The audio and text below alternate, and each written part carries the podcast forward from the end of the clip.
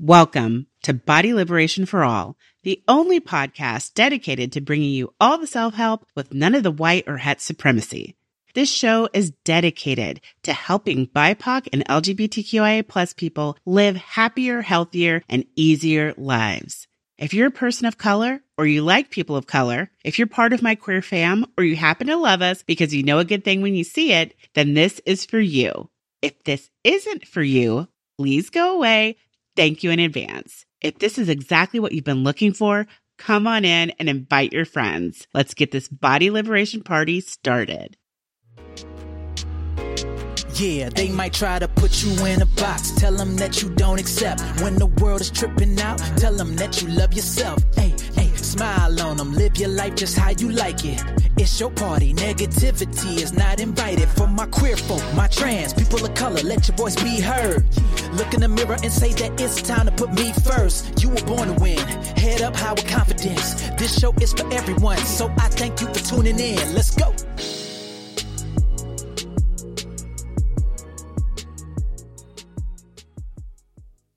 Welcome back. Today we have a special guest on the show, Lindley Ashline. She has done a ton of work around body liberation and fat activism. She is intersectional. She's a creative person. She's amazing. Her photography is beautiful. You should definitely check out her website. All those links will be in the show notes. Today, we're talking about everything from the sacrifices and the rewards that you get from fully stepping into what you want to do in your business and in your life and focusing on the people that you want to serve and allowing other people to fall away. And this was really relevant for me this week. So it was a great discussion, very helpful to hear Lindley explain how her vision for her business has evolved over time, how her branding has changed, and how she sustains her energy as an activist, serving people who are just barely getting acquainted with true inclusion and breaking down systems of oppression can be really exhausting. Lindley's explanation of how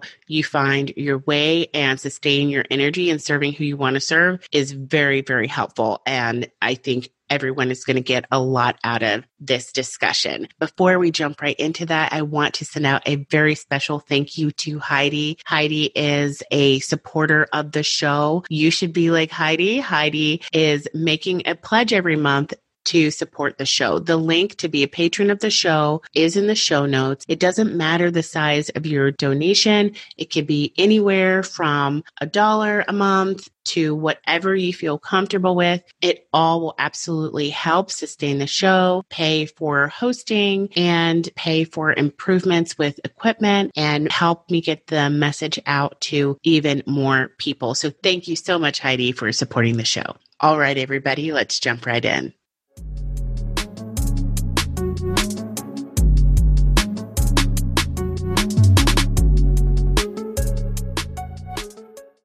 Well, thank you so much for coming back on. So this Yeah, is take two, everybody. Lindley is an angel, in case you didn't know it. And even though I always make people stay on the phone with me after the interview is over, people need an out. But then I felt so guilty when I thought back, like, I think I kept you for like two hours. And then where's the recording? No.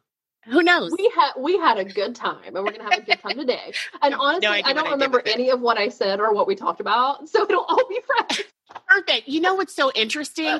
I do vaguely remember thinking when we finished that the title that you chose for the episode didn't seem to match what we ended up talking about. We went in a different direction. Uh-huh. But since we last talked, I've had a development in my life, an incident. I think this was yesterday. It was yesterday.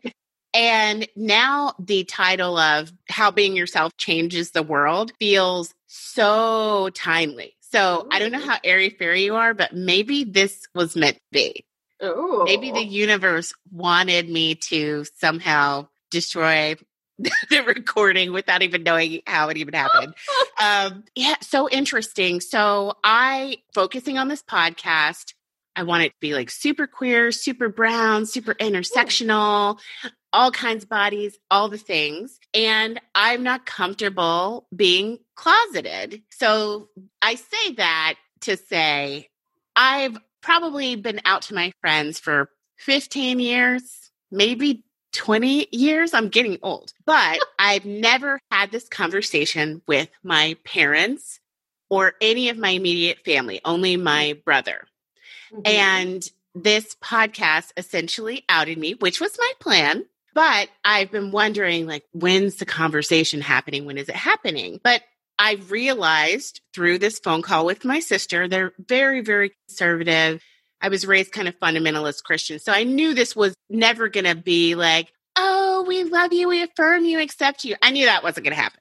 But I just was wondering, what will it really look like? What will it feel like? So it felt really bad. And it made me wonder for half a second, it made me question is being yourself that important? And the things that you have to sacrifice when you decide to be yourself fully. I mean, there's some validity to that, that it is a sacrifice, but the payoffs I feel are huge. And it's also important to model that for other people. But when you thought about that title, what was coming up for you? And what has your struggle or your experience been with fully being yourself and how that makes a difference in the world around you? Well, I'll be honest, I picked that title a long time ago and I have no idea. But I have thoughts now that may or may not be the same as they were then. yeah, this is a crazy time. It's like COVID time, and we all saw the shit show that was the debate, and that's in air quotes, yesterday. And it's really hard to remember what we thought about anything even a day ago. We seem to be changing. Some people don't seem to be changing at all, but the rest of us seem to be going through massive amounts of growth in rapid time. So that was a long time ago. Yeah. And I've had a lot going on in my personal life, some of which I can talk about and some of which is sort of it isn't my story to tell. But someone who's close to me has had a pretty major health transition in a way where we're navigating some new things. And honestly, like right now, my goals are sleep. And keeping up enough with my daytime work that I'm keeping commitments that I've made. Oh, and then next week I get collapsed into a, a well deserved break. I'm so excited. So, did you have to go back to work already, or now you're just working from home and doing more? My own business work. Yeah. Oh, you know, oh, because okay. I, I, have deadlines and things for my writing clients, and I'm not doing any client photography right now because of COVID. But yeah, I have a big new website launch coming up, big things like that, where I need to meet the commitments that I've made if, if I can. But but also, the great thing is that if I can't, my only boss is my cat, who's probably, oh, yep, he's behind me. Judging you. Judging, Judging you. I like that you know, stand. Isn't it cute? Amazon. Do they ever go into the part at the bottom? No. I, okay, I just want to know if anybody's cat ever uses anything they buy for them the way it's supposed to be used. And so far, it looks like the answer is no. No. and she doesn't jump very well. So that stool that's beside it, the the square thing, that's so she can get up into it. Oh, she doesn't, she doesn't cat very well. well, it's so funny. I just feel like this year, the comfort that we get from animals is more important than ever. I've been on a waiting list for cats for a minute and I can never get one because so many people are getting pets this year. They really do help with stress management. And I think they don't get enough hype when it comes to how important they are for self care for people who do love animals and the cats and their purring, I think it actually heals people. Yeah. Yeah. Well, un- unfortunately, we had two cats and we lost one in April, and she just had a sudden medical condition and passed away. And for losing a, a loved and valued family member, it sort yeah. of was kind of the best possible scenario in the sense that we had the privilege to be able to get her some very expensive medical care very quickly and we were able to spend another week with her. And when she passed, we were both there. She waited until we were both there. And I can't talk about this because I'm going to cry.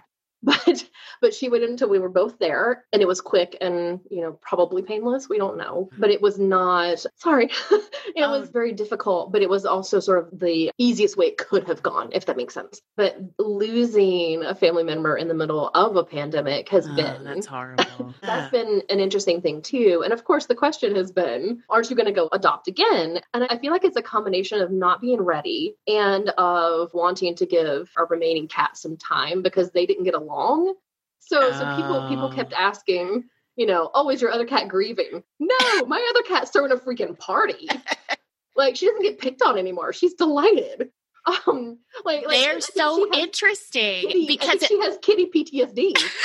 well, it's so funny how it doesn't matter with some cats how long they're together. If they don't like each other, they never change their mind ever. Yeah. And it looks as though their family ties are really important to them when they live in the wild. They stay with their family. right. And so that's why I've been trying to get siblings. So at a minimum, they would have someone else they were related to always.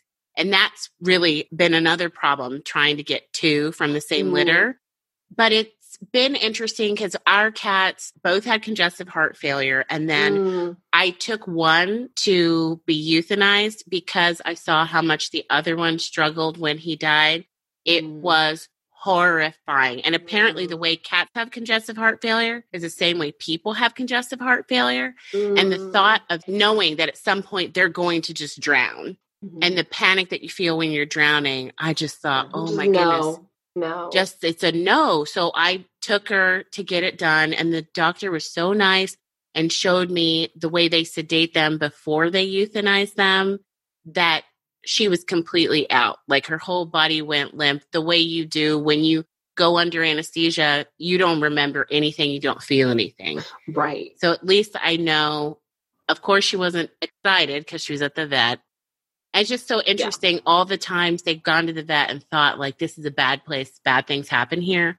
I did feel bad that, like, oh, it is true. This is where you got medical care and this is where you're euthanized. Bad things do happen here. It's just, I was It's like, true. right. It's true. Yeah. It's true. But I've waited long enough, and it is true. You have to wait a while. You think about all the grief you have when they die, but then you think about all the joy you had while they were Yeah. alive. And I'm just ready for that again, especially because I think I've reached my max as far as how much chemical help I can get getting through 2020 before Mhm. my liver packs its bags and just decides to get out of here. Like, so I'm like, okay, we need to try some other things. We're trying sunlight, we're trying walking, and I need some animals in the house. I really think it would be one more tool in my toolkit to deal Mhm. with all this stress. Yeah, I think I might have talked about this last time, but like my thing has been the house plants. Yeah, Like, they're beautiful. Yeah, because first I really wanted that new cat energy. But then it was so clear that Blue, our, our cat who is behind me, is kind of relaxing for the first time in her whole kitty life. Because the other cat was older than she was. And so we felt like we needed to give her some time. And now I just wanted something lower stake because I'd had my first cat, the one who passed away, for 13 years. And we were kind of Mm. avatars for each other. And if I was upset, she was upset. And if I was sad, she was sad. And we were so closely connected. It sounds weird to say this about a pet, but pretty intense. And then what if I get a cat and it's not a good match and then dealing with that? And I'm like, you know, houseplants are alive. There are some stakes, they're just not as high. And if I kill one, it was 15 bucks, you know? Right, exactly. Well, I've been going through them so fast. I do think they help with the air quality, some plants more than others. So I thought maybe that could help with mood too. But I cannot keep them alive. I got a hydroponic unit that I Uh-huh. am having more success with, but it comes with a Bluetooth functionality thing and it tells me the water's low. And even with that, I have killed a couple of plants in there. So I am not ready for all the the planting you're doing. Well, but also, like I said, I joined these Facebook groups. They're a lot of help because they're also local groups. So they're growing things in the same lighting conditions, in the same Oh, climate. That's really smart. But also, the big thing for me was getting a humidifier and a fan, a tiny little USB fan, but just Wow. getting a humidifier because all the tropicals that you buy at the hardware store or whatever, all those tropical plants, they need higher humidity. And so I've always grown plants, but by grow, I mean just keep alive until they eventually die. Right. Like they're not growing, they're just not dying. And so I stuck them all in indirect light with a humidifier, and suddenly they're growing, growing. That I've never in my life considered buying a humidifier because it's just so damp here, but it probably is too dry for my orchid. for your indoor air. Yeah. Usually I buy dehumidifiers, but you originally came from the South. So did you have a Yeah. dehumidifier growing up Oh, yeah. that would like just stay full of water? Yeah. Yeah. And you just had to go empty it occasionally. Yes. But also, the other secret weapon is an app that tells me when to water things. What is it called? It's called Vera, V E R A, Okay. because I- I otherwise like- I will water things until they turn into mush. Yeah. I had a cactus explode once And I thought it was starting to look funny. And so I touched it a little bit and it just like burst full of water. So Oh, that sounds handy. I was listening to an old interview of yours where you're talking about the time before the internet really got going. And that was during that time. And it just wasn't intuitive that you should just look it mm-hmm. up. Everything was just either ask the librarian, figure it out, or find somebody older who looks like they might know. So, how do you feel going through what we're going through now with access to all this information? Do you think it's helping, or would we have been more comfortable going through all this in 2006 in LiveJournal days? you know, I think it's kind of a chicken and egg because I think if we didn't have access to all this information, we wouldn't have the same situation in the sense that if misinformation and disinformation didn't have the power to be passed around as quickly and radicalization couldn't occur as quickly, I think that we wouldn't have a situation that's so intense and so high stakes. Because I mean, I don't think we could have had the situation in 1980. I mean, I'm not saying that we couldn't have some of the same elements, of course. You know, we could have had a Trump presidency in 1980, but I think it's more about the intensity of it and the stakes aren't the same as they would have been in 1980. I was born in 1980. I don't know what, you know, politics was like other than reading back about it, but I'm guessing that if white supremacists were trying to recruit you, you might come across a brochure or maybe a buddy would take you to like, I don't know, Yeah, I'm assuming meeting or that something. someone you knew would have to decide, oh, they look turnable or they seem like a match or whatever. Right. Or, or you might find a brochure at the bus stop or something. Right. but you didn't have 24 7 news channels and Mhm. the medium bombardment that we have that radicalizes people very quickly and very widespread Yeah. you know so well, like, that even Facebook, intentionally or unintentionally, even helped find affinity groups or affinity people. So, because Mm-hmm. Yeah. I've even heard people getting ads that were clearly a stepping point to lead you to a hate group site. And they were like, why in the world am I getting this? And then later realized a relative of theirs who they're connected to on Facebook had for a moment been dabbling in some white supremacist research and then decided, oh, that's not for me. But then Facebook was funneling those same types of interests to everyone he was connected to that matched his demos as far as Mhm. white and male. So then you can like blow up as a hate group overnight, reaching Right. people you would have never even known were considering membership. I was reading an article, I don't know, last night or this morning, it just came out about one of the ways that the Cambridge Analytica data got used in the 2016 election. We now know that there were lists of individuals, millions of individuals, but individual people who were on these, I can't remember what they called it in the news article, but it was like dis disinvited from voting kind of Hmm. like specific people uh, the majority of whom in most of these lists were people of color primarily black folks who were being specifically targeted individually with facebook Mhm. ads discouraging them from voting or giving them some kind of misinformation or I saw Or- a lot of yeah. posts that they felt true. And in hindsight, I kind of doubt it, that shared so realistic the way it was written, like old quotes Mhm. Painting Hillary as just another disappointing closet racist. And I thought, you know, considering her age and everything else, I'm not voting for this rapist. I don't care what she said. So it didn't turn me and it didn't make me feel like I shouldn't go out and vote, but I could easily see Mhm. someone else feeling like, oh, well, why even bother? Yeah, and it's very sort of scarily smart. And then, you know, honestly, I just I hate admitting this because it means that there are emails from the Trump campaign in my inbox all the time. But in 2016, I signed up for White House emails and also Trump campaign emails. And those get automatically forwarded into Evernote for later preservation and analysis, just in mm-hmm. case I ever want to go back and like run language analyses on them or whatever. But I get seven or eight of these per day.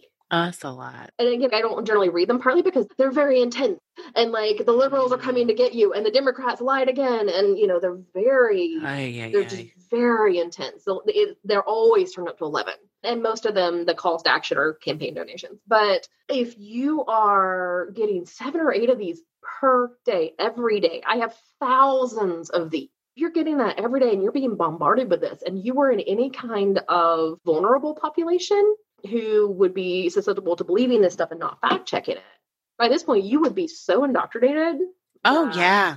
You know, I just rode around my neighborhood when I came home this evening to see who had taken, I say it as though anyone did. I really believed someone would have taken down their signage for Trump after the debate.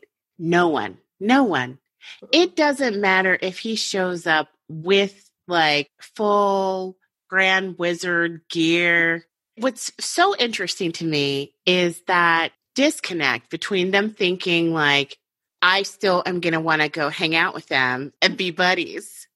Right. These are people I spend time with. These are people who I eat with. It's just very odd the way people cannot see why I'm not a Trump supporter. I'm like, how are you not hearing this? This to me isn't even dog whistle stuff anymore. Like this oh, is no. stuff I thought everybody could hear. It's very peculiar, but like you said, it's like disturbingly smart the manipulation that we're seeing. And I think that you have to almost be marginalized in some way for you to be able to start to see how we are all being manipulated by the systems of power that are in place around us. If they're serving you, it's hard to see it sometimes.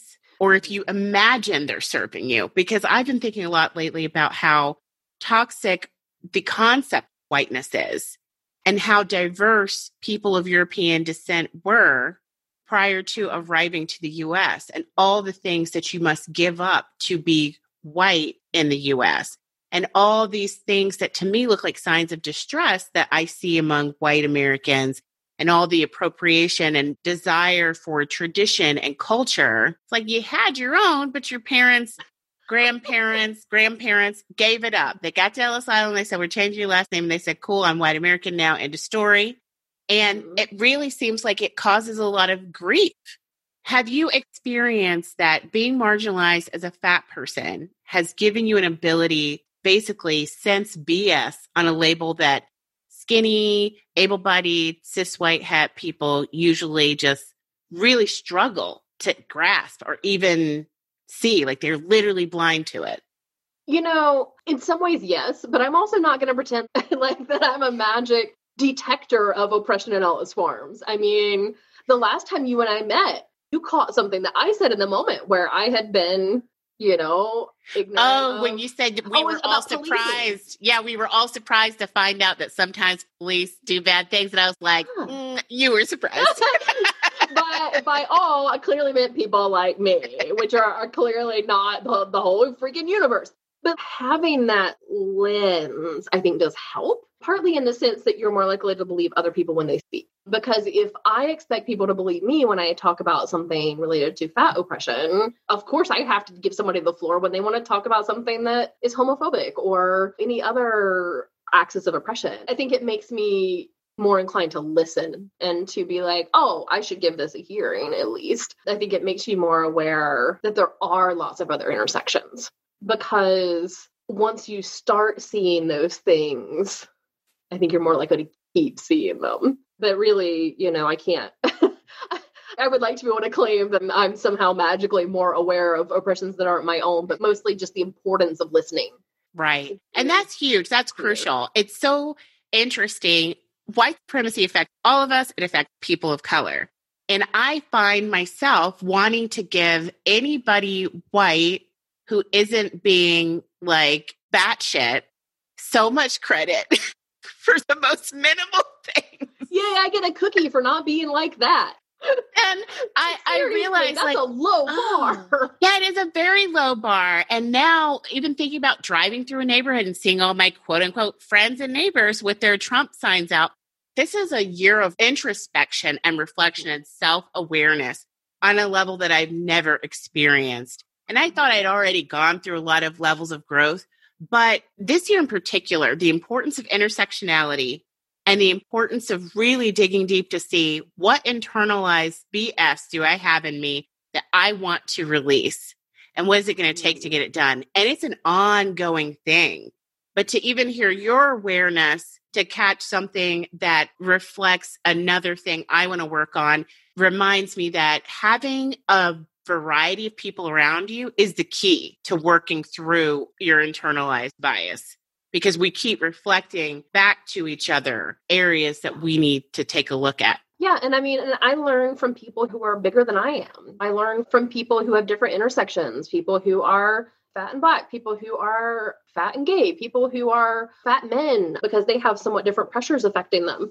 So my job is to sit there and take notes, support them in whatever they're doing, don't just lurk and then suck up all their labor and then leave. Uh, you know, Can so we my get job that is one more time for the people in the back. don't just suck up all the labor and then leave.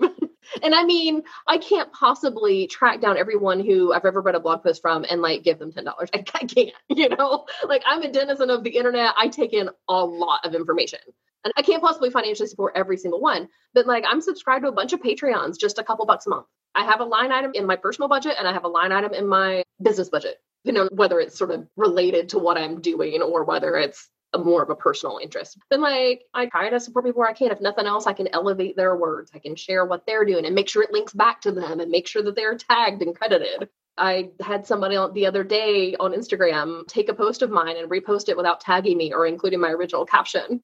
And I called them out and they were really shocked. And they said, Why are you so mean about this? Because I'll be honest, I asked them when they were going to stop stealing content. I think that's an excellent question. I actually think that that is not mean at all. And their response should have been like, oh my God, I'm so sorry. Busted. You know, sometimes when somebody calls you out, you have no defense. You're just like, busted? Like there's nothing you can say. They've got a oh. lot of nerve coming back with, why are you so mean? They Well, didn't even I try to think credit you. I think this person is bad at the internet. And like, I think maybe they were taking screenshots of posts or something and then reposting those. Like, it was clear that they didn't really understand. And I have also called out some people who very much understand and build their audiences that way. And that's not okay. but like, but honestly, I was feeling salty that morning and I had just dealt with somebody who darn well knew better and who was stealing my ideas and reposting them as a thin white woman. And I had just finished dealing with that. I was extra salty and I was like, when are you going to stop stealing content? And they took it down and they reposted it with credit.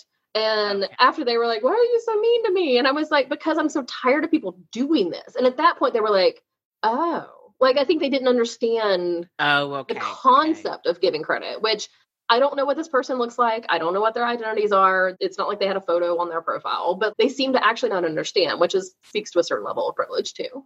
Yeah, yeah. I, thank you. I'm like, yeah, that means this was cis white het person. I'm Probably. pretty sure that's what that Probably. means. But you know, who knows? Maybe some other clueless person who doesn't, who's bad at the internet, as you said. Well, it's funny. I've been hearing a lot lately about consent on a level that I hadn't even touched. Being born in the 80s, you know, this is a conversation that's new Yeah, for sure. and that taking it really deeply as far as asking for people's permission and making sure people are comfortable in workspaces as well. Like consent, even in a sexual context, was like really weak in the 80s. It was very, very a rapey decade, right? Yeah. Even in the teen movies.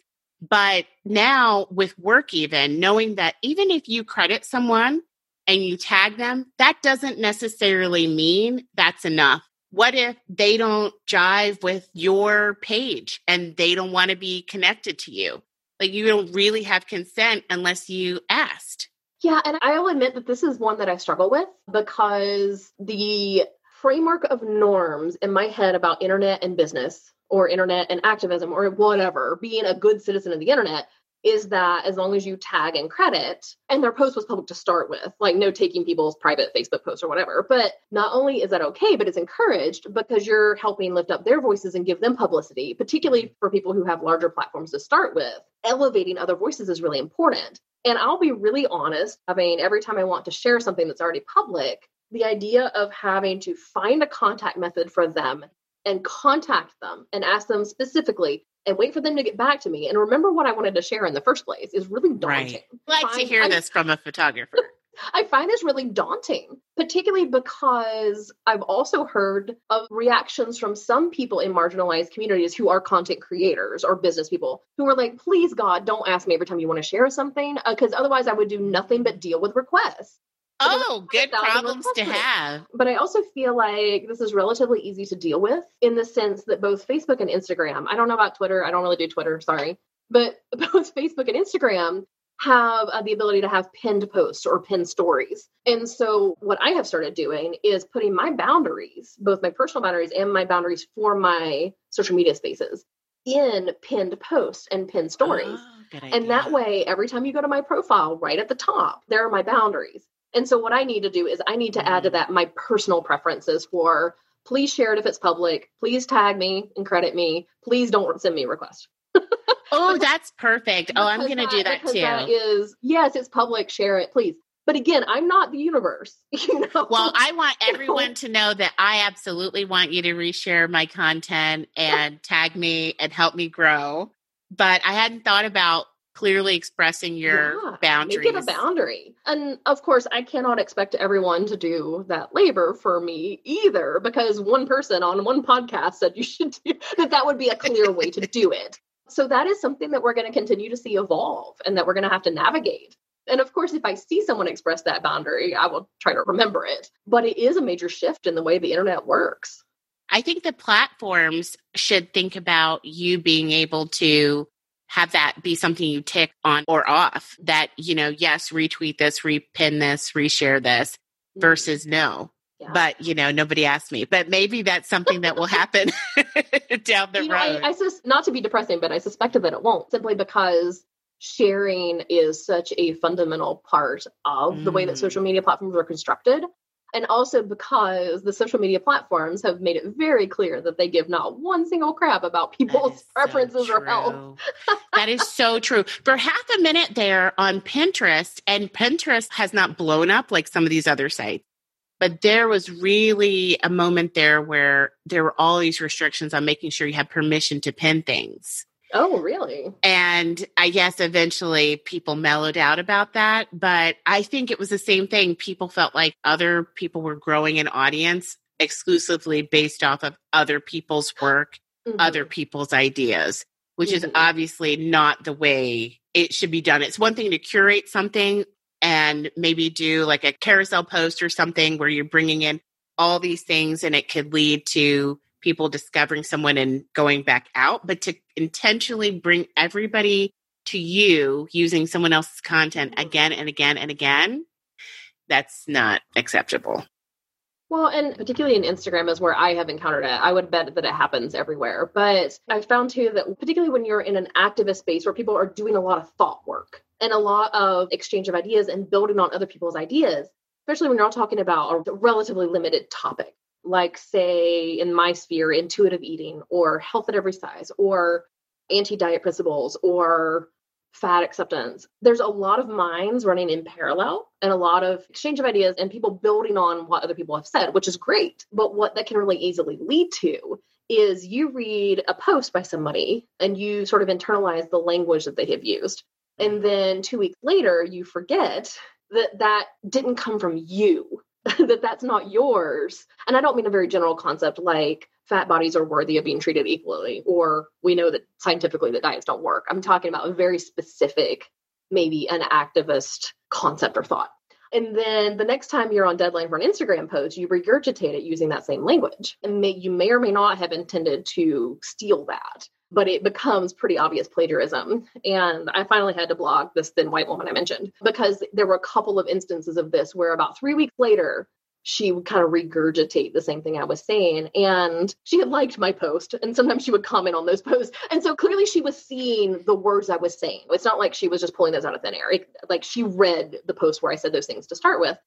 And I think initially she didn't intend to do it. I think that she internalized that so thoroughly that it came mm. back out as her own thought, even though it wasn't. But the third time it happened, I had written a post that had to be written very specifically from a fat perspective. And this woman, not being a fat woman, not have that same, same perspective. So she rewrote it very poorly as mm. if it mm. were coming from a thin person. And it didn't make a whole lot of sense that way. And it was a long post. So the, the whole structure was the same. And like, it was like a really bad high oh, school, oh, wow. like when you're trying not to plagiarize. And so you're like, yes. slightly different words. and I've noticed some people are running things through engines and trying to use AI to make them not guilty of plagiarism. But so far, that stuff does not work. It, it comes No, out really. It, yes.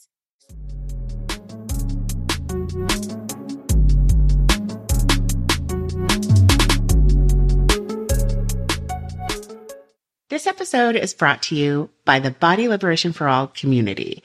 If you are tired of digging through self help resources for things that actually apply to your lived experience, I've got you covered. The Body Liberation for All community is 100% centered on LGBTQIA plus and BIPOC identities.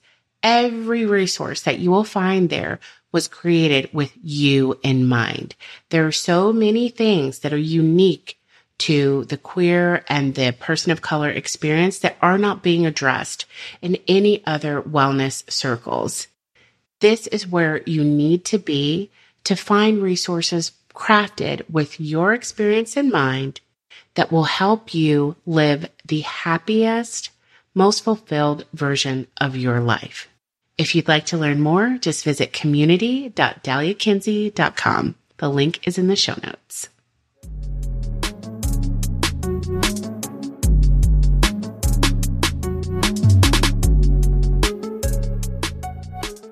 So that is an excellent example of how shady it is for someone who claims they're an ally to a community to come in and steal the message from someone who's from that community and then put themselves out there at the forefront.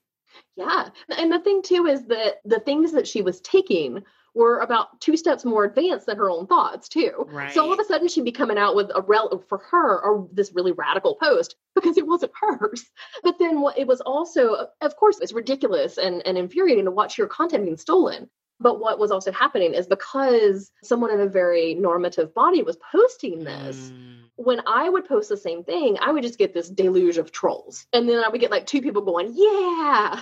And when this woman would post it, she would get 25 people going, yeah. And she would get zero trolls. And then she would be building her audience on that and her business on that. And then it was like, oh, isn't insert name here? Isn't this person wonderful? you know? Wow. and and I'll admit that that watching somebody else get a whole bunch of kudos for something that you did and kind of felt punished for is really infuriating. And then I spent like a week going, "Am I going to confront her?" Because I had a few choices. I could have called her out publicly and like posted side by sides because it was obvious enough that once you saw it was side by side, it was very clear. And I took the screenshots so that I had them, you know, so that I had. I like that. Have um, options. Yeah, buddy, I've got receipts. I've got those side by sides.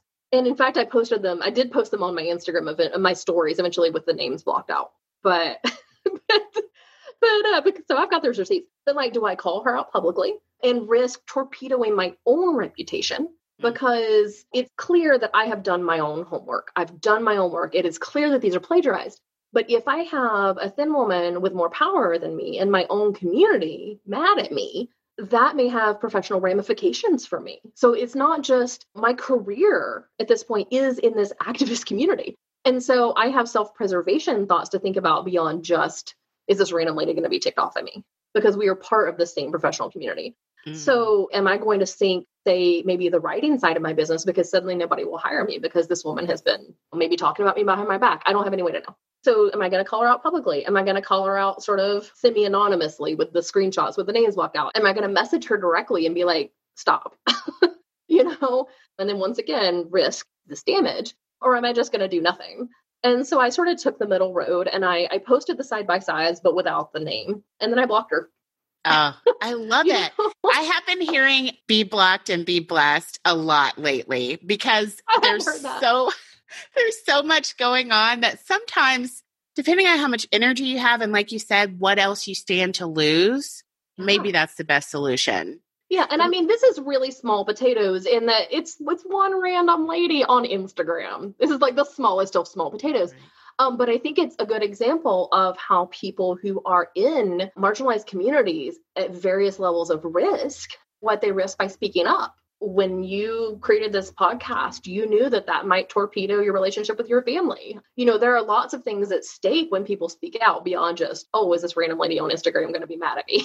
right but I think it's a low stakes example of the risk people take. Absolutely. And it is so interesting how often people who have access to more privilege don't acknowledge that. I recently started a coaching program that's specifically for women of color, femmes of color, honestly, and not just people assigned female at birth. And she really digs into that, how much coaching from thin cis het white women doesn't serve you if they're saying things like, yeah, girl, just put it out there, just be yourself. You just got to, when probably they've never experienced, if I speak up, I could lose my job, I could lose my home, I could lose my life if I speak up. It takes a whole lot more to work through that initial reaction to not want to say anything and to wonder, is it worth it to say anything? So this coaching program has been really helpful. Even though I started the podcast right before I enrolled in that program, it really has been helping me lift my voice up faster and see things that I hadn't noticed were not just happening to me. So sometimes you see things in yourself and you don't recognize, oh, this is an experience that all marginalized humans are having.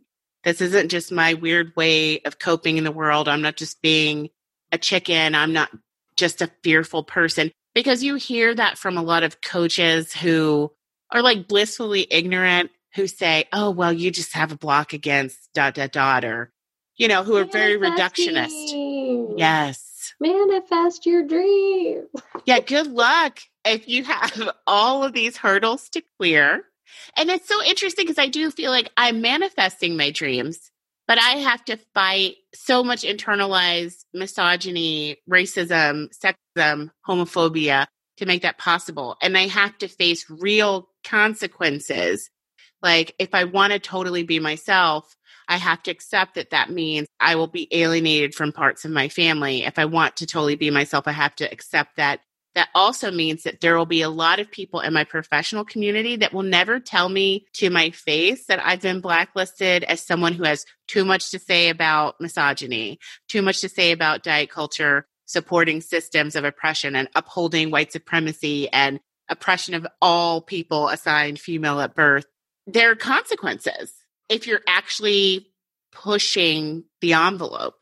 So in your life, I imagine that was super frustrating to see her like celebrated for saying the same damn thing you said that got you trolls. I would like to say that I sat down and I meditated and I rose above it. No, no, I'm sorry. I got really mad and I got mad over the course of like six months because every time it happened, I get more mad about it. And I grabbed a whole bunch about it privately to some friends. And then I angrily made screenshots. And then I wrote something really snippy about it and put it on my Instagram stories and then I blocked her, and then I, then I let it go. but there was no gracious process of rising above the oppressors here. Like there just wasn't. I would like to be that person, but no, I'm the person that gets angry and salty. Well, I think that's great to acknowledge that too, and to acknowledge how long it took you, because it depends on which buttons the person pushes. Either it could take me six months or forever. yeah or I just immediately lose my mind. There seems to be like slow burn, fast burn. Yeah.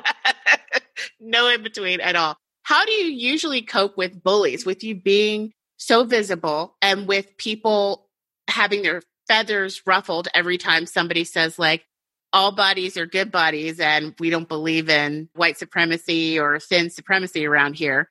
How do you deal with all of the backlash usually? Mostly I block and delete and move on because really early on I had to decide where my lane was because there's a certain sort of strain of thought or trope, I don't know what exactly what to call it, in activism that our duty as activists is to walk people down that path and to take people from being cheerfully bigoted in whichever way that they're cheerfully bigoted and change people. And when we talk about fat phobia specifically, and we talk about body acceptance and body image and all these interrelated things about body size specifically, there are people who are really good at 101 work. People who are really good at taking somebody who, I mean, I think there's only so much you can do with somebody who's not ready to listen. But people who are really good at taking the people who may or may not be ready and leading them gently through considering fat people to be human beings. That's not me so there's kind of a certain strain of thought that if somebody is trolling you or concern trolling you, which is just a gentler version of trolling, that you sort of owe it to the world and owe it to them to convince them that you're right. And so for the first couple of years of my business, I kind of like the ones that were just outright trolling, I would still block and delete them, move on, minimize the harm that they can do. But then, like the concern trolls, oh, I'd try. I'd try so hard. I'd talk them through the science and I'd talk them through maybe fat people are human too. Maybe you should give that some thought. I don't do that anymore. If you're not sounds exhausting. Sounds yeah, it's exhausting. I'm not good at it. I'm not good at debate. Like I don't get any energy from that. So I work with people who they know that what they previously known to be true is wrong. Okay, where do I go from here? I'm ready to like work on this. where do I go? That's more where I step in. And so knowing where my lane is means that if someone needs more support than I can give them, like on an Instagram post, I can direct them towards the people or resources that they need. But I am not responsible for doing that. And what that also means is that I've also developed a lot of thoughts on my responsibility to my community as an mm. activist. And that dictates a lot of what I do, my boundaries, as an activist and what I'm willing to do for people. Because if I have someone who comes into my, I don't run a Facebook group anymore, but the Facebook group that I used to run, or they come onto my Facebook post, or they come onto Instagram and they want to fight about whether diets work. If I indulge that, if I spend two hours of my life working with this one person trying to convince them, that means that everybody in my community has to watch that. I mean, they don't have mm. to, but they're likely to run across it. And in the course of that, they're likely to run across a whole lot of bigotry and a whole lot of hatred and multiply that for every person of the dozens of trolls I get at any one time. You know, every one of those trolls, if I'm out there trying to convince them, I'm not protecting the people that I'm actually there for. Because I'm honestly, I'm really there for the fat folk. I'm not there to be an endless free educational resource for thin people who are thinking about maybe considering me to be human. Yes. Yes. That's not my that's not when my did you realize that your passion was actually serving the fat people that were being marginalized? How did you get that clarity on like one-on-one is not for you? Because that turns that space into an educational space for the people that aren't suffering. You know, honestly, it was having a really terrible photography client. mm. it kind of clarified everything for me. This is someone who um, I was pretty early in my business and I was openly fat positive at that point also a lot of my business materials were sort of very gentle bopo, very gentle body positive. You know, you are worthy too. And those messages are important too, but they weren't necessarily all that coherent with where the heart of my business was. And so it was possible, as was proven with this particular client, it was possible if you came in through word of mouth locally and and you just came directly in and signed up it was possible for somebody uh, as this client did to think that, oh, she might say some Bopo stuff, but really she's going to act like sort of a normal photographer. She's going to Photoshop me so I don't look fat.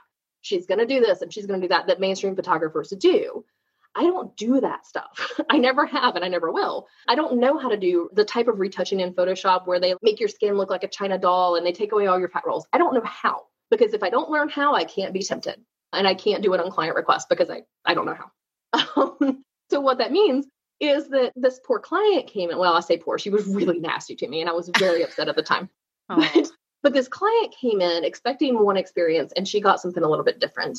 And because she was very fundamentally uneasy in her own body, when she was forced to confront what her body actually looks like, she took it out on me. And you're just going to have people that you don't mesh with occasionally. But this is someone who saw her body, was fundamentally shocked. I don't know, but I suspect this is someone who was in recovery or, or struggling with an, eat, an eating disorder. Possibly just from some of the things that she said. She wasn't ready for that experience. And I did not put enough positive barriers in her way to screen her out mm. because I was so invested in being available for 101 in all aspects of my business and my work. So having this client who was very, very unhappy with her images and did not have a good experience. And she came back a couple weeks later and wrote me this really, really, really nasty email. Um, that, that was mostly about her pain that she was externalizing onto the service that she had for. So I refunded her. We all moved on. You know, it was fine. But it really forced me to step back and think, like, what am I doing here? Who am I serving?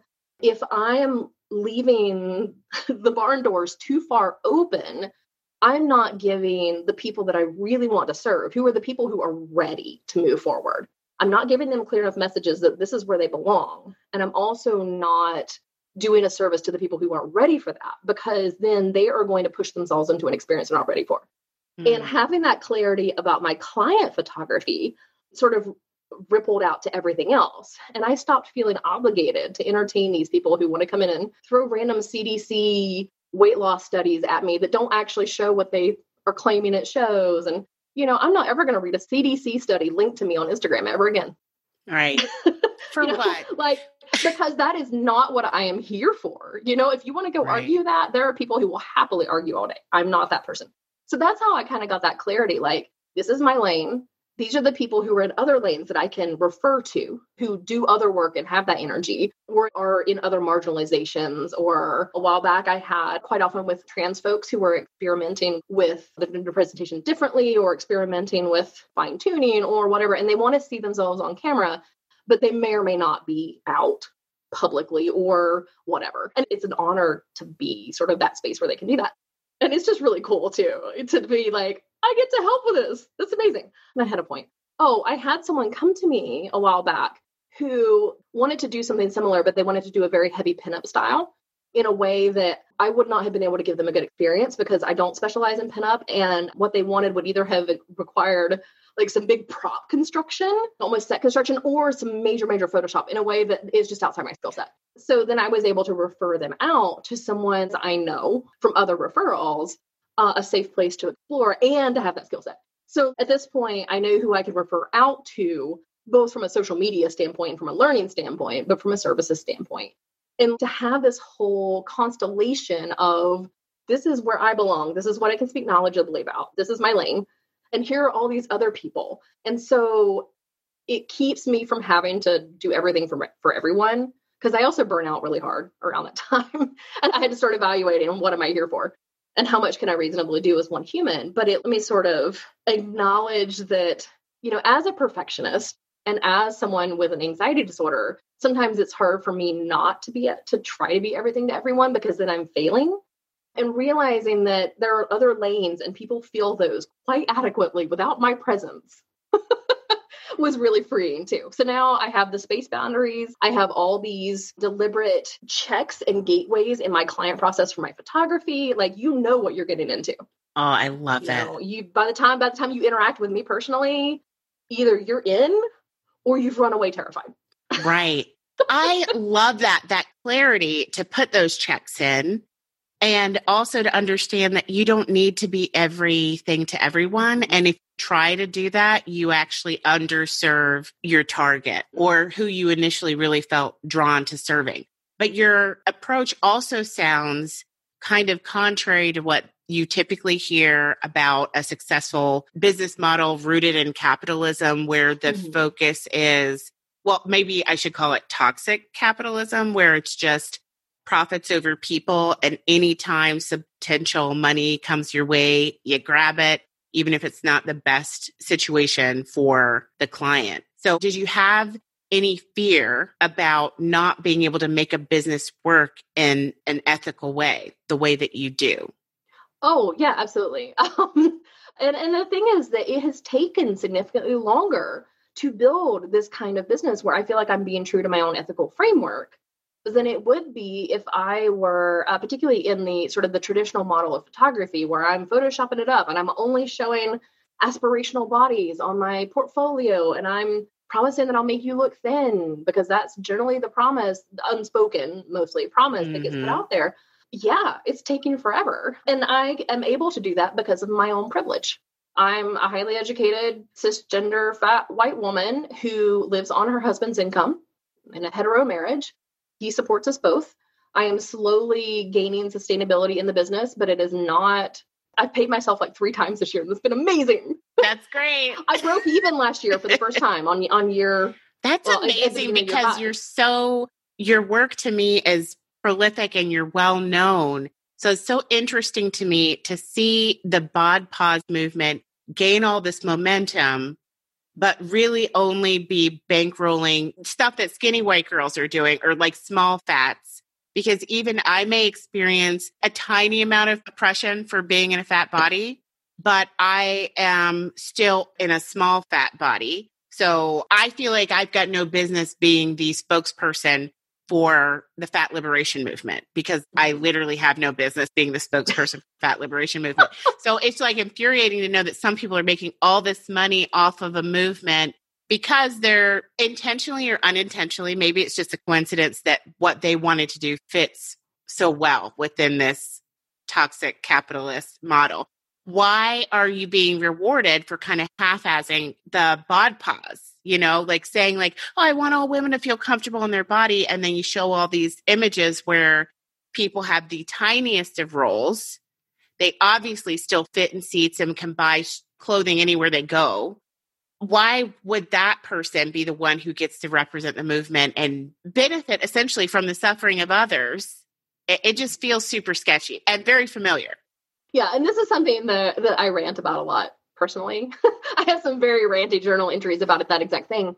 And it's so multifaceted too, because it also gives people useful gateways. If someone encounters me who has never encountered Jess Baker, my messages are pretty radical and I don't pull a whole lot of punches these days. My messages have gradually gotten, you know, more and more blunt and less and less soft and kind. But once again, somebody who's not ready to hear that is going to come in and hear me t- saying the words thin privilege, and they're going to go, "That's not a thing. What's this crazy lady talking about?" And they're going to drop a troll comment and run because they're not ready for it. And I seem to be talking about Jess a lot today, so I'm going to talk about Jess. You know, Jess has built a following, and she acknowledges, and she has progressed in her own attitude and her own realizations about this over time but Jess is a small fat who originally came to prominence in the body positive movement because she did a play on an Abercrombie photo shoot, but it was in her small fat body. And it went viral and it got picked up by a bunch of media outlets. And I think she has acknowledged that that is unlikely to have happened had she been in a body that was any fatter than it was. And done or, precisely or the same thing. Yeah. Right. Yeah. And so Jess is taking up space in that movement, but she's also a really useful gateway for people. She does wonderful 101 work. And so, again, someone who encounters me who has not encountered somebody like Jess to take them through that basic stuff is unlikely to be ready for that. So, I do think it's a useful spectrum. I did hear Jess speak once, and she talked about it being like a bridge.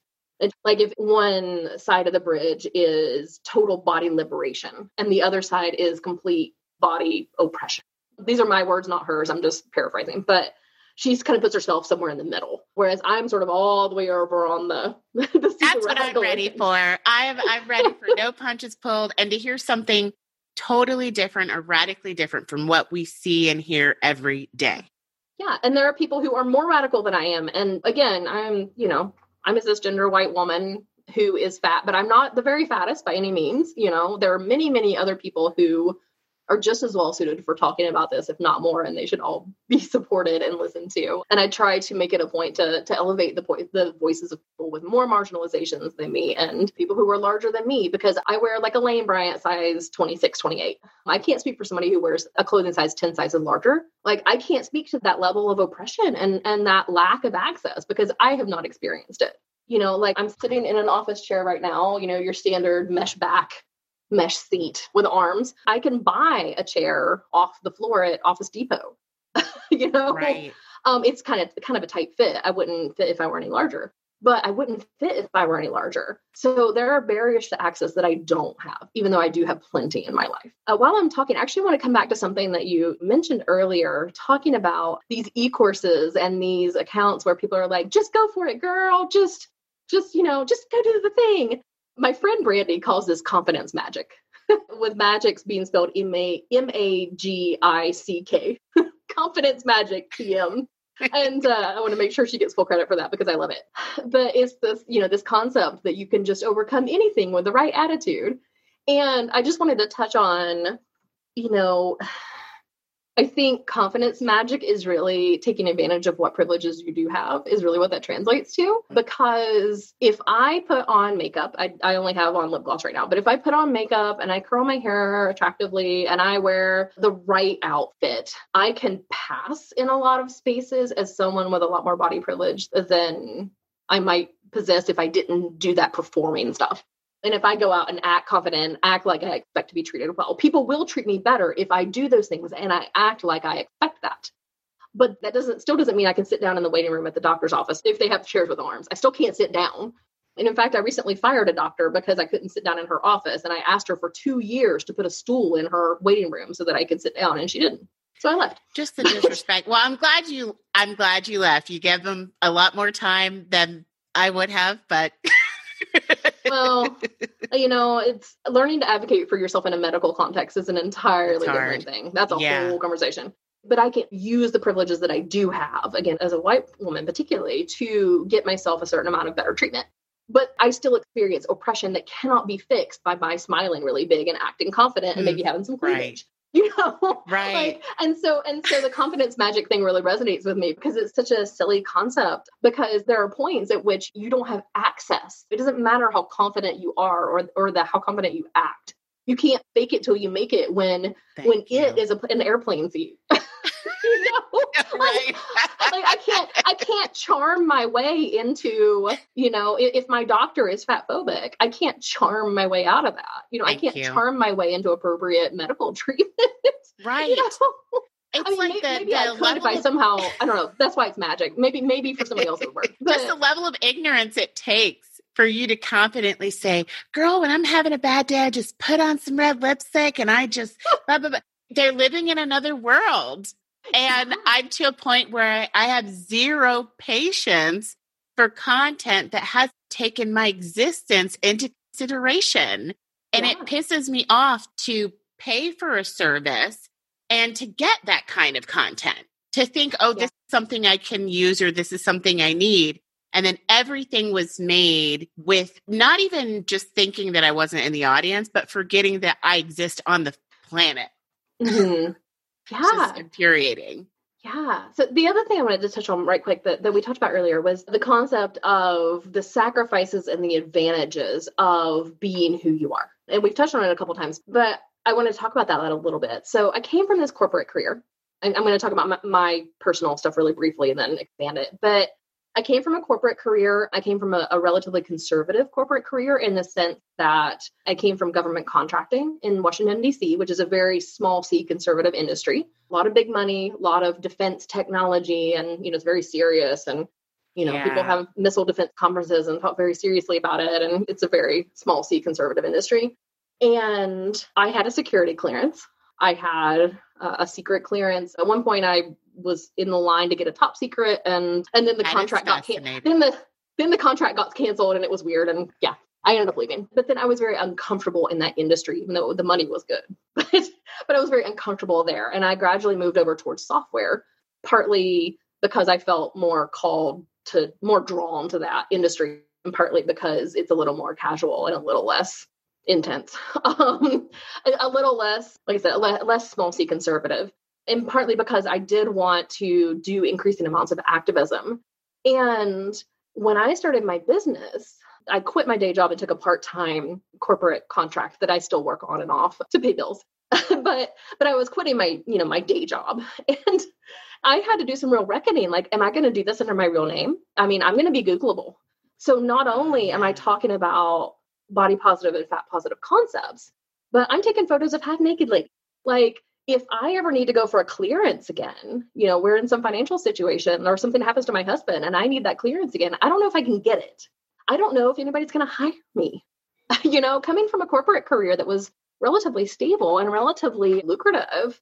And I know, I know, I know. Those are big decisions, we're, though. We're, we're, we're all really sick of the entrepreneur story where it's like, I sacrificed my corporate career. like, sorry. no, sorry. but this to me feels like it has more depth because that's a very real a lot of times when you hear that story, I don't hear where they couldn't just go back out and get another job. Well, and but that's, this that's sounds like a real too. risk. Yeah, it well, it is in the sense that you know when I was in DC, like any company that Googled me was going to be like, hell no. I don't think I would have been able to stay in that industry. Software is different because software is a lot more anything goes. My part-time corporate contract is with Disney, and I can say that because they don't appear to care. I would have thought they had so many rules. Well, at least none that anybody's ever told me. Okay. if, you, if you get a if you get a cease and desist, just forward that to me. but, but like I, I, work on and off for Disney's uh, Seattle IT office, and so I come in and I, I do technical writing for them, and you know, and like internal social media and things, and they do not give one single crap about what I do with my personal time. That's so cool. Well, even when I pull up your site at work, in a school district, they flag it as porn. I'm like, it's really? not porn. I'm not surprised. It's got naked bodies on it. I mean, yeah, yeah. So, I mean, I had a lot of trepidation about that. But the flip side of that is because of my privileges, I can find somebody willing to hire me. I mean, I have writing clients who aren't body image related. I have, you know, I work for a bookkeeping service. I do blogging for them. I work for a virtual assistant service. You know, I, I do freaking work for Disney. And I can pick up that work if I need to because of my privileges. Yes, I have limited myself. I don't know that I could get another clearance. Although the thing with clearances is that it's not about whether you do things that are maybe not mainstream approved, it's whether you hide them. So it would actually be a bigger problem if I had done things under a different name and then they were worried that I could be blackmailed. That, oh, that's, that's a good. But like, if anybody Googles me, that is the first thing, you know, fat lady stuff is the first thing that comes up. And so I have significantly limited my corporate options. I decided that that risk was worth it. But again, I was able to make that decision because of my privileges. Yeah. So it's just everything is interwoven. And so I am very aware that I have those privileges in a way that if I were in a different set of marginalizations, in a different relationship status, and if I didn't have a safety net, I'd be making very different decisions about what I was willing to do. Yeah. And I do think that's important to acknowledge because it's really easy to judge someone else, especially if you went through a little bit of trepidation about doing something. You're like, well, everybody should just join me and be out here being loud and proud and doing what they, you know, are destined to do when we don't really know what all would be at stake for them. Maybe hmm. it isn't the right choice for them. People have to do their own thing. Well, I wanted to ask as we wrap up when you chose representation matters and then when you included body liberation photos into your branding, those were at two different stages, right? Mm-hmm. Yeah. And what led to bringing in body liberation photos? That has been my own evolution. So the original photography business name was actually Sweet Amaranth. It was just a combination of syllables I liked. it didn't it didn't mean anything. Oh, but it was sort of sweet and friendly and hard to pronounce. So that was kind of a problem. But a lot of people kept going, What's an amaranth? It's, for the record, it's a grain with a really pretty bright red flower. Thank you, because I thought I knew, and that is not what I was thinking. So totally irrelevant. So then, as an overlapping, a, a simultaneous business, I started doing the stock photos, and because um, that is a more of a business to business structure for a business, I kept it separate for a long time eventually I realized that I'm one human and I can only do so many things. So I have since consolidated all these different things that I used to do into one brand where I still do them, but they're all under body liberation photos. But when I started doing the stock photos, that business was named Diverse Stock Photos. And that was a poor choice mm-hmm. because when people think diversity, they generally think about skin tone, which is totally valid, mind you. And at the time, about half of my models were various types of people of color, but about half weren't. And so what happened is when people looked at the site, they weren't thinking about diversity in other Oh. And and people were getting mad because half my models were white. And totally valid, totally valid. And so I went a year, year and a half under that name and I was like this is not coherent. The name is a hindrance. It is not transmitting what I wanted to transmit. And so I ended up moving to representation matters because it does. Very it's very important. But i also had again i had this sort of two businesses running simultaneously. And once again to a lesser extent but once again i was i was finding a little bit that people were seeing representation and then not understanding that i primarily meant body size. And occasionally i was getting some strangeness and aggro off of that where people didn't mm. really understand what i was doing. Again it's it's this working towards coherency working towards clarity. And then eventually I in sort of that simultaneous process of working towards being clear about what I'm offering, Sweet Amaranth just was not working for me anymore. It was confusing people, it was hard to remember, it was hard to spell. Um, and I said, okay, I need to merge these things anyway. Where am I going to go? And at the time, body liberation was a relatively new term, but it just really resonated with me because I'll be honest, from an SEO standpoint, I didn't want for it to be like fat acceptance photography because I was worried that I was going to limit it too much at that point. And just because I want to be clear about what I'm offering doesn't mean that I want it to be more intimidating than necessary. So, body liberation, it seemed like a good compromise because it seemed very clear, but also some of my stock photos aren't of fat folks. Some of them are of people in the LGBT community. Some of them are, one of them is a Jewish woman. Actually, I've got a few Jewish folks on there, but not every single thing on there is about body size. And so I wanted to leave that open and open ended so that the business could grow while still being clear. So now everything is in body liberation photos. I love that. I love that progression and knowing that that's a normal thing in business mm-hmm. to keep getting clearer and clearer and clearer with what you want to do and how you convey that to other people. Because to me, now I would think diversity would mean literally different kinds of humans, all kinds, not just people of color. But I have noticed, especially white people think diversity always means people of color. And right. maybe and other people think okay. that too. I don't know. Right. And that's okay in the yeah. sense that I don't need to try to redefine the way a term is popularly understood just to sell photos. Amen you know? to that. Well, but that's a marketing fail. Yes. If you stay so married to a concept when consumers aren't getting it. Like it doesn't matter how much it made sense to one person once you realize nobody's getting it, like give it up. It's it's time to make a shift. So well, and it, and it turned out that I was inadvertently occupying space in a, an area that wasn't necessarily mine to occupy, even though that wasn't my intent. That was the way it was being interpreted, and whether uh, that uh-huh. was being interpreted by somebody who's white or by a black person or the person of color, you know, it, it doesn't really matter because once again, I'm not being clear. So yeah it doesn't matter whether I agree with that person who's sending me a snippy email. Uh, you know, it doesn't matter whether I agree with them. The lesson is that I was not being coherent enough. And, you know, here in five years, it may turn out that body liberation is no longer serving me either as a concept or as a term for my business. And maybe yeah. I will migrate to something else. I don't know. Right, right. Oh, I love that flexibility. That is awesome. Thank you so much for doing this twice. It's been a pleasure both times. well, I feel like now we're for real friends. Like the first one was a trial run, and now we're going to be friends forever. And this it's was true. great. Where can people find you to follow you on IG and see the content coming straight from you, not the stolen content, and your website?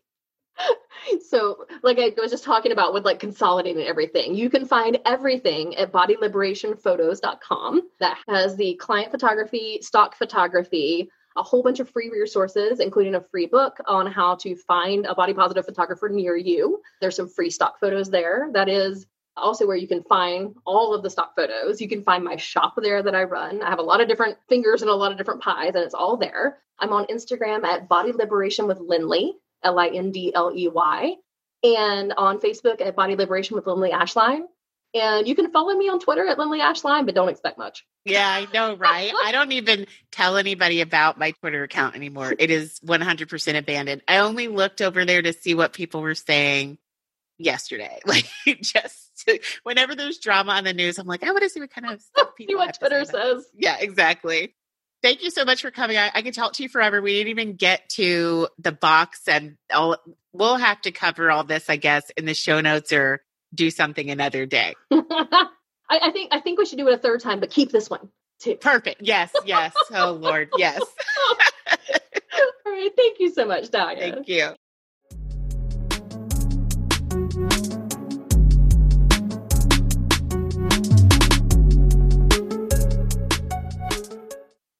Thank you so much, Lindley, for being so gracious and coming on the show a second time. And I'm happy to report that I obviously did not lose this recording, but I definitely want to have Lindley on again in the future because her work Jess has covered so much territory. There's so many other things to discuss about the work that she has done and the work she is doing that I think is fascinating and would really be of service to all of you. Make sure you visit Body Liberation Photos and check out what she's doing. If you really want to represent diversity on your site or through your brand, this is a great place to get stock photos. So I know for me, I have seen things improve as far as what kinds of representation you can find in most stock photo sites. I like to use Canva a lot. So I basically use whatever they're doing on most days. But there are a couple other sites like nappy.co that really has a lot of pictures of Black people, which are super, super hard to find, or they used to be even more difficult to find. And even the other day on another stock photo site, I was looking for a cartoonish character or a vector image, but what it came up with was so outrageously offensive. So if you just want to find a picture of a black woman typing on a computer, good luck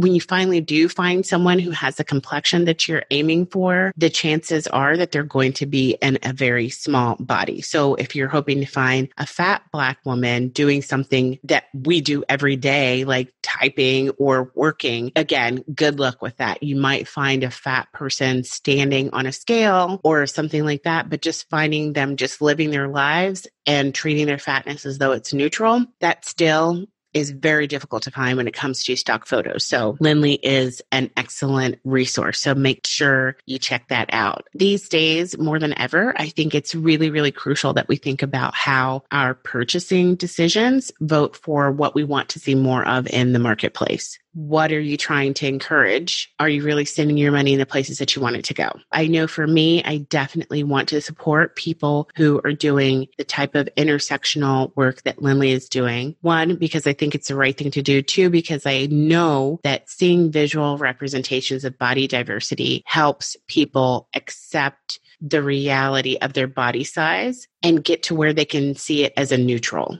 if you are a trans person, remember that when we talk about accepting the reality of the body, when you are accepting who you really are, and trans is one of your identities, then accepting that the gender you were assigned at birth and the gender that you are is not the same is part of that process for you. And accepting that there are things about your body that you may need to modify to feel comfortable not everyone needs to modify their body to feel comfortable. But again, if that is literally tied to your trans identity, then bod pos in the sense that, oh, everyone should just accept their body and never modify it is obviously nonsense and not applicable to all experiences. When it comes to body neutrality, and I'm thinking in terms of body size alone, not there being a mismatch between your true gender identity and the gender you were assigned at birth. So I want to include that caveat, and I probably should have included it at the beginning. We're talking body size alone. And I definitely will be having more trans guests on the show in the future to specifically speak about their relationships to their bodies when it comes to food because it is a nuanced topic that is not covered very often at all and definitely needs more attention. And I think even if you are a cis person, this information will be beneficial. So we're absolutely going to cover that. That is coming in the future. And it's definitely going to take more than one guest for us to get at least kind of a holistic view of the issues issues around body image and body size for trans folks versus cis folks. And one person obviously cannot speak for everyone, but it is definitely helpful, like we mentioned today, to have a variety of people around you because we're stronger together, number one. And secondly, people can reflect back to you areas of our own bias. So as a cis person, there's a lot of things that are not on my radar that I'm sure I'm missing. So in order for me to grow as a person and to fully embrace everyone in our rainbow family, absolutely, we are going to be centering on those conversations that we don't get exposed to enough. So that even if you're not having these conversations in your day to day life, this is a place that you can come, you can grow, you can identify your own areas of bias and keep evolving into the most happy, loving, empathetic version of yourself. Be sure to join us for our next episode. If you haven't joined the mailing list yet, you're really missing out. That's how you make sure you never miss a bonus and you never miss any special programs or webinars that I'm doing in addition to the show. To get on the mailing list, just visit www.sendfox.com slash Dalia Kinsey. That's D-A-L-I-A-K-I-N-S-E-Y so that you can have BIPOC and LGBTQIA plus health and happiness tips delivered straight to your inbox. Thanks again for joining me. I'll see you next time. Yeah, they might try to put you in a box. Tell them that you don't accept. When the world is tripping out, tell them that you love yourself. Hey, hey, smile on them. Live your life just how you like it. It's your party. Negativity is not invited. For my queer folk, my trans, people of color, let your voice be heard. Look in the mirror and say that it's time to put me first. You were born to win. Head up high with confidence. This show is for everyone. So I thank you for tuning in. Let's go.